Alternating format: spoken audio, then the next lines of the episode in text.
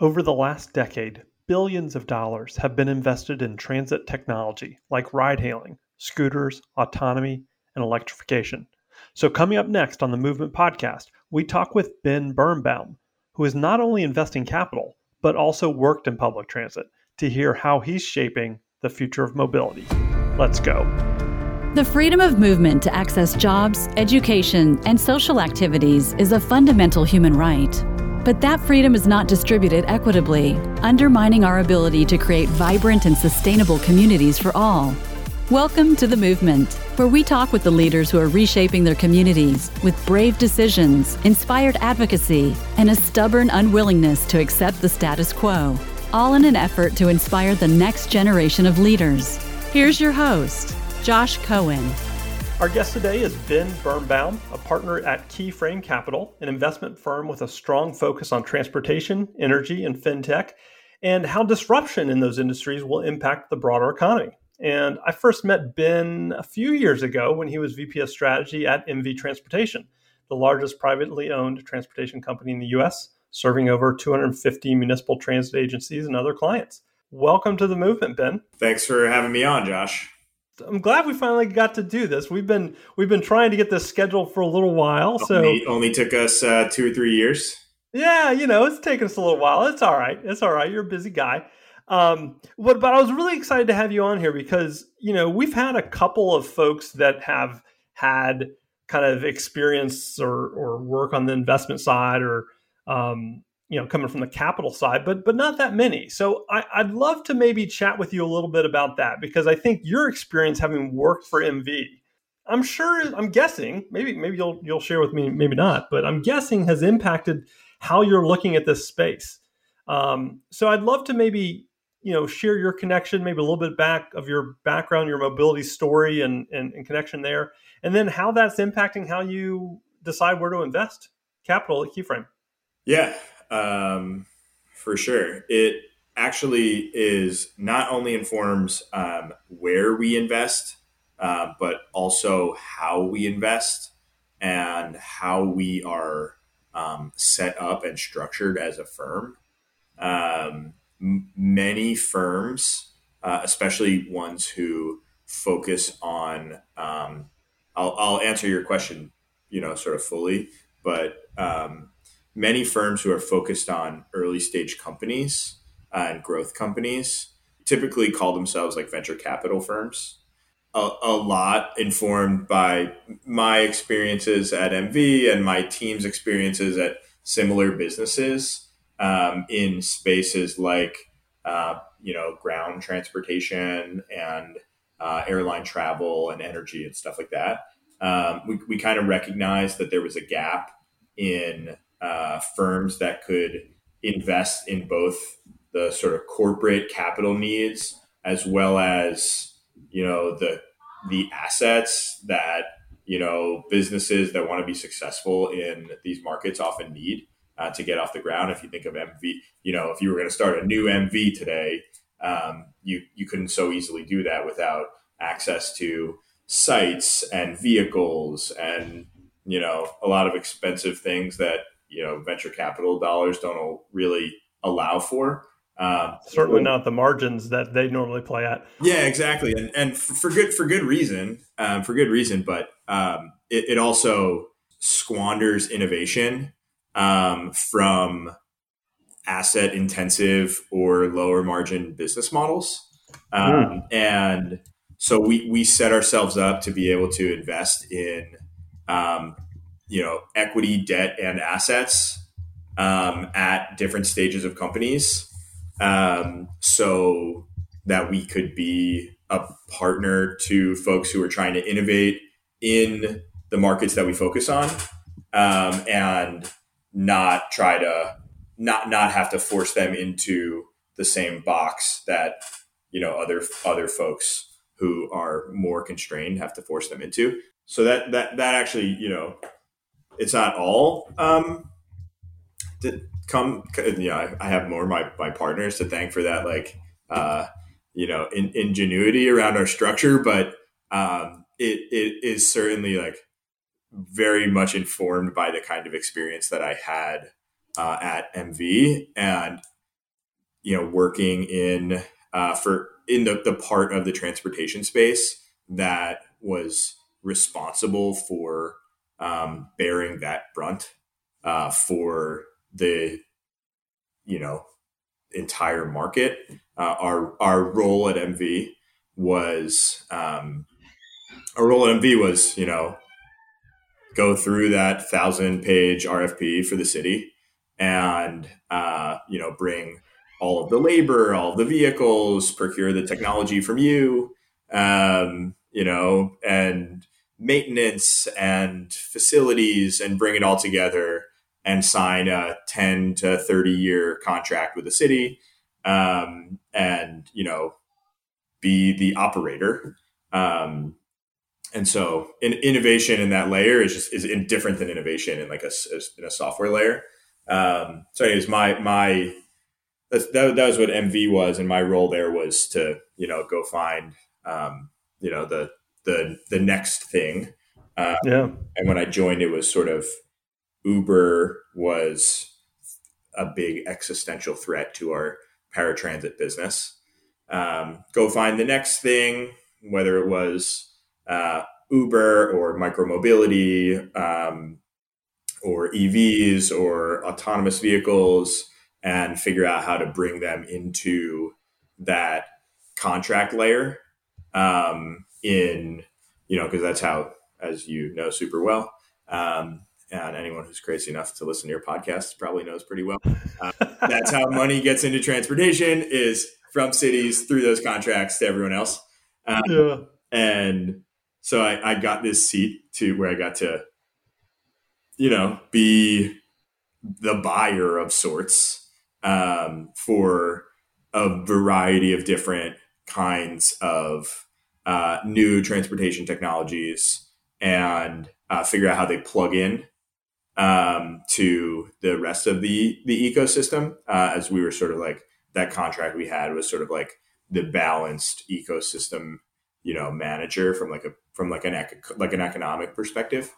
Yeah. Um, so that that you know that taught me a lot. It taught me sort of the fundamental thing about innovating within the heavy assets that I was describing, um, but also just gave me perspective on like what makes money and what doesn't make money in transportation. So it's funny yeah. you mentioned that though, because I, I, was thinking about that as you were talking that, that, you know, how you're really focusing on these kind of the innovation and the asset heavy type of type of world because transportation has traditionally been pretty asset heavy, right? I mean, if you want, if you want to do something in transportation, you have to have vehicles, you have to have infrastructure and so forth. And it really wasn't until Uber and Lyft kind of, and, and again, maybe you might you might have some different thoughts on this, but it, it seems like Uber and Lyft kind of really created this like asset light software kind of layer um, level. But you're kind of going back to the roots, right? I mean, you're going back to like how can we how can we bring some innovation to some of this stuff that that is kind of the traditional way we've delivered transportation. Perhaps did, did they though? You know, did they, no? That's a fair question. Did they create a uh, an asset light um, business or like you know, I, I talked to a uh, I talked to a business today that owns six thousand Ubers uh, in New York City alone. Um, you know, and so I'm not so sure that like like unless until people can fly, um, yeah, like I you maybe you can like do some abstraction of the software from the assets, but you know, it's they it will always find balance and like come together. But that's not on Uber's balance sheet though, right?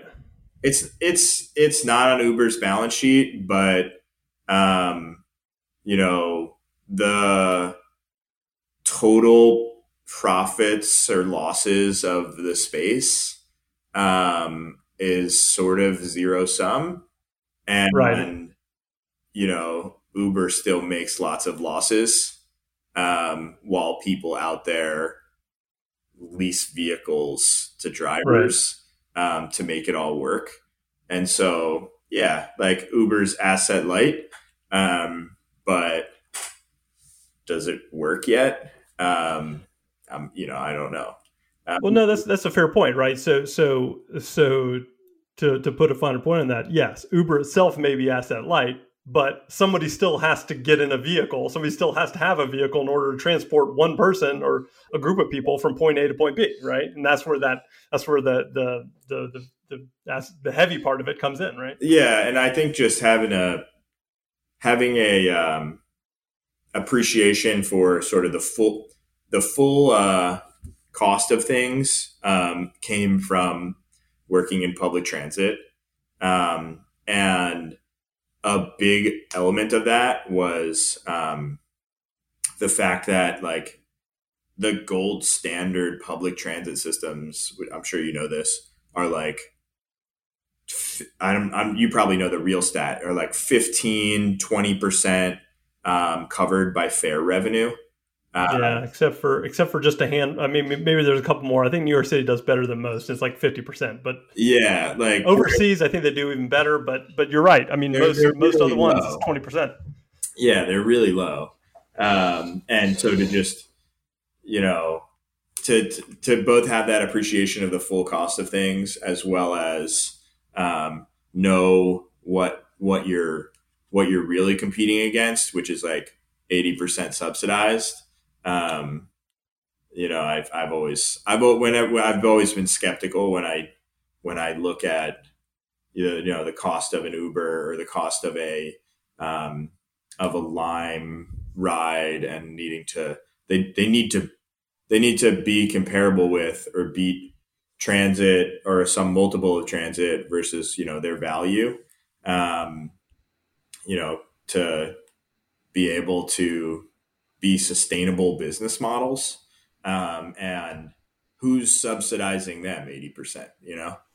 Um, no one so um, it's uh, i think a lot of the folks who i don't think many people who are early stage company investors have that kind of public transit experience. Yeah um, yeah. so i don't know that they uh, they have that same amount of skepticism, obviously, um, given uh, how much uh, capital those businesses have raised. But also, clearly, I'd have been very wrong um, about some of them. So.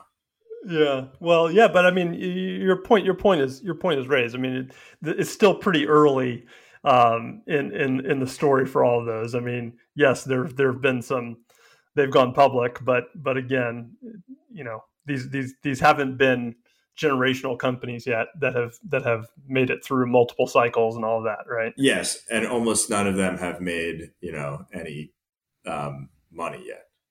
Yeah, yeah, yeah. That that that's that's that's a that's it's it's a it's a tough business. So I mean, from from that standpoint, do you do, do y'all think about how can we reduce cost? Like so so if you if you accept that like there's this fundamental like you know cost of of moving people is is one strategy to say how can we reduce that cost as much as possible to um, to maybe try to find some value there? Is that is that a strategy? Um it's a good question. Um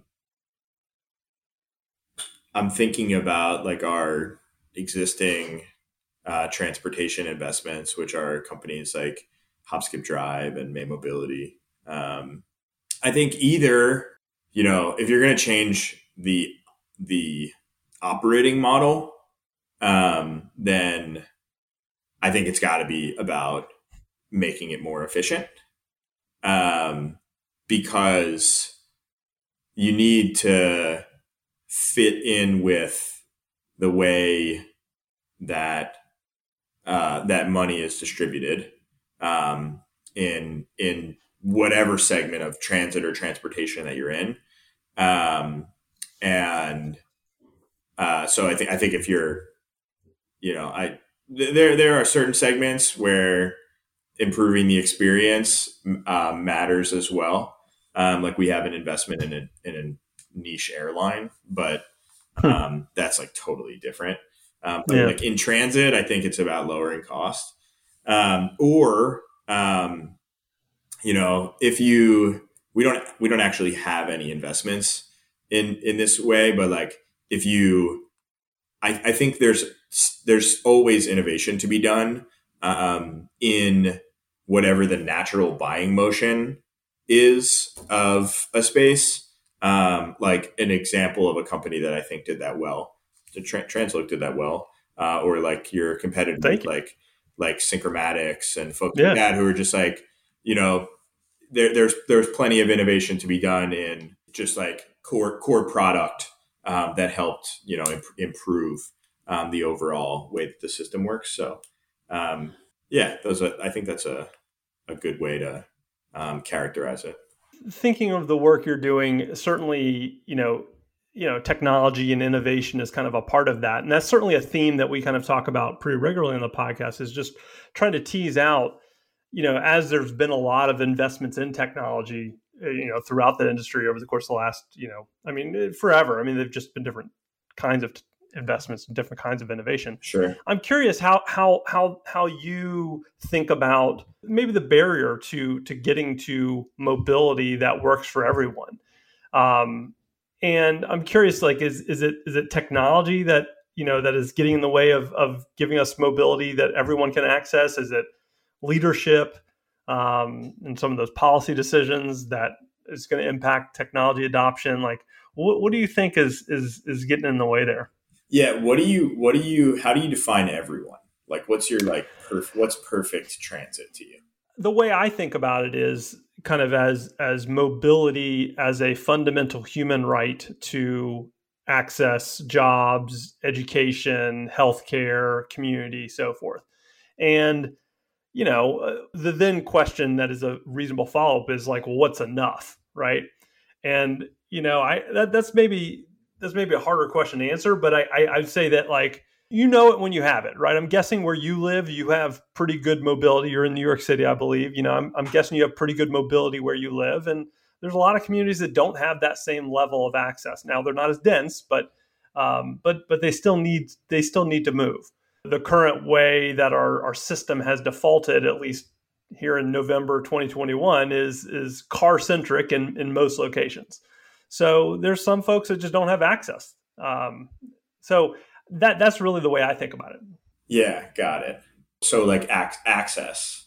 Yeah, yeah, fundamental access. Because because yeah. you know, full equity is really difficult because there's so many aspects of it you know so if if we're thinking about like i i think that the technology is almost mature enough to give people full access uh, to transit. I'm curious your your view on this too. Maybe you maybe you share this all the time, but I I don't know if full access is like that practical because of what it costs. Like I just don't know if if we'll ever have technology that would be low cost enough that it would make transit accessible and equitable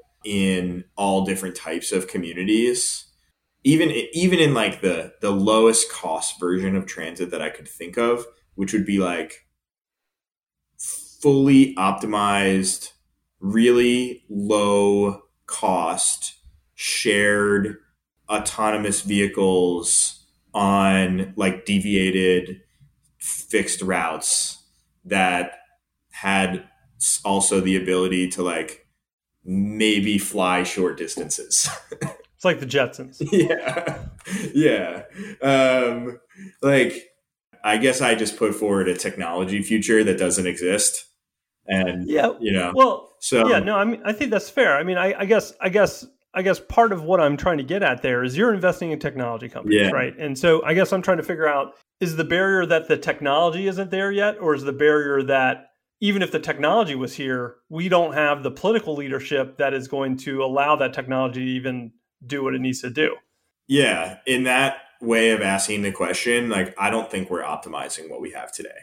You you know this well, but we don't we don't have optimized bus routes for starters um, and things like that because of how complicated it is to you know to even have at a stop level changes made to transit systems um, even if they're for the benefit of optimizing access to transit.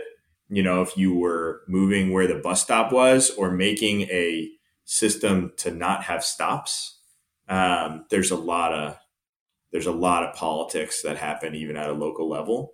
Um, so I think that's a I think that's a people issue. Um, I do think that like I'm not sure that I think that that's wrong.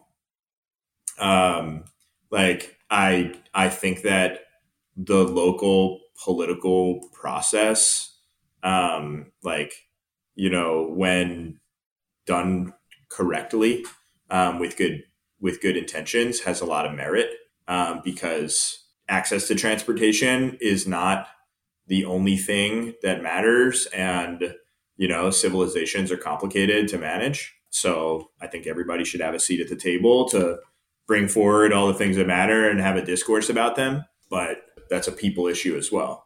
So yeah, I, th- I, I, I sort of expect that technology will always be a couple of steps ahead and uh, will will always be a little frustrated by the pace of its adoption because it has to go through you know the same level of of scrutiny that any other kind of local development has to go through.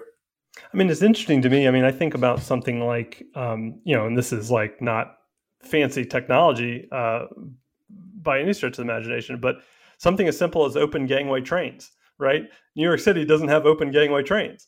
Um, so that if you get on the you get on the car and it's full and the next one's empty, you you got to get out at the next stop and go go around to the next one. Like you can't actually just walk through the whole way. It's like dramatically inefficient as far as like you know you know you instead of instead of one huge car you have 15 separate cars right yeah yeah um you know and that's like one of these things it's like you know i'm sure there's some very good reason why new york city doesn't have open gangway you know trains but you know you go to any other major city around the world they have open gangway trains like it's kind of wild right like do you know why I don't. I mean, I, I, bet it has something to do with with the gauges of the some gauges somewhere. Well, uh, um, yeah, there's probably a there's either probably a uh, obscure law that hasn't been changed, uh, or like a very sad story about it that you know you'd be like, "Ooh, I shouldn't have brought that example up."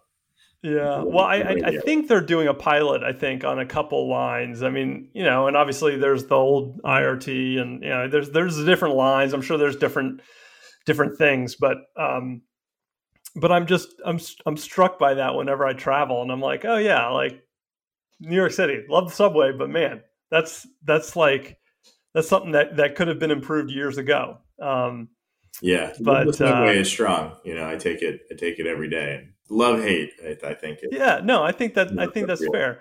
Um, you know, I had I had Stacey Matlen on a, a couple weeks ago, uh, who works with the Transit Tech Lab, and I mean, she's she's trying to identify ways to you know help especially smaller companies you know solve some of these problems that um, you know might be hard to do um, with the, the, MTA just being the behemoth that it is. Yeah. Um, and I think that's I think that's exactly the type of thing where maybe there's some innovation that can be applied there that can help in certain ways. And she she mentioned a couple examples there in her her episode. But I, I don't know. I, I think I think this is one of those things where you know, I think you're right that people are are always going to be holding stuff back for whatever reasons, whether it's political, whether it's more nefarious, whether it's uh, whether it's lack of capacity, whatever. And that that does strike me that when technology is done right, there are some really great things that can happen when you apply that to mobility. And I think I think to me that's that's that's the hope, right? I mean, I think I think what you what you want to make sure is that you know that's done with good intentions and I, th- I that's we're just figuring out the the right guardrails to work with the, the private sector from the public sector side to kind of help how are we achieving these these goals that we have set forth in our communities you know? yeah for sure i mean transportation businesses and transit agencies are just very difficult to run and operate on a daily basis um, and so you know finding the extra time and resources to be able to fold in innovation projects. I understand why they come as lower priorities to meeting service levels and safety and uh, stuff like that. They just they just have to.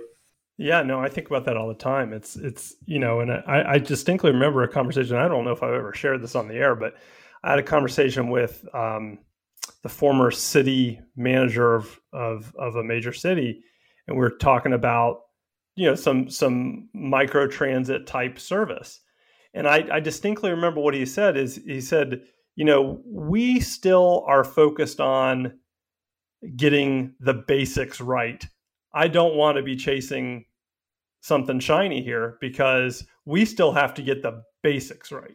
And that I think you're right. I mean that that to me is a struggle that any transit agency CEO or or public official is probably having to to to reckon with at any given moment, especially ones even even the ones that are investing in innovation. Yeah, yeah. I mean, hiring drivers, for example, there's a national driver shortage.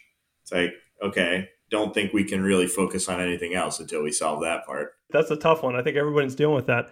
Is there an area that we're sleeping on? Is there an area that that we're we're not thinking enough about yet that that you think is coming that is going to be pretty interesting coming forward? I've got two. My first is fleets of vehicles are going to adopt electric vehicles um, at a ridiculously faster rate than uh, consumer passenger vehicles. Mm. Um, and, you know, I, I think we're at a place where, you know, it's been sort of early days um, and steady penetration for consumer vehicles. And um, that I, I, expect that to sort of stay steady. Um, it, maybe it picks up a, a bunch because there's like over a hundred EV models coming to market in the next couple years, and there hasn't been a lot of availability, um, especially at like affordable price points for most people. But um, we're about to pass the point of um, of like uh, uh, T- TCO, like total cost of ownership um, parity for fleets, and when we do, um, I we're just going to see fleets of all kinds. Um, you know, rapidly changing over as soon as it makes economic sense to. And uh, our our view is that it's just going to, um, you know, flood the uh, like transport. It's going to bring transportation and energy together in a really unique way, um, and flood the market with a bunch of really different kinds of opportunities. Um, because it changes the operating model of many businesses as they um, as they shift from fuel based and a certain kind of maintenance to electricity based um, and another uh, might change you know the locations that uh, different kinds of fleets operate out of uh, it changes the, a lot of the skills needed um, it it you know replaces uh, certain kinds of fuel companies with other kinds of fuel companies so that's one i think is like transformative to transportation as a market, but also brings its relationship to energy, like completely redefines it. You're talking about public works, you're talking about transit, you're talking about UPS. I mean, you talking about all that?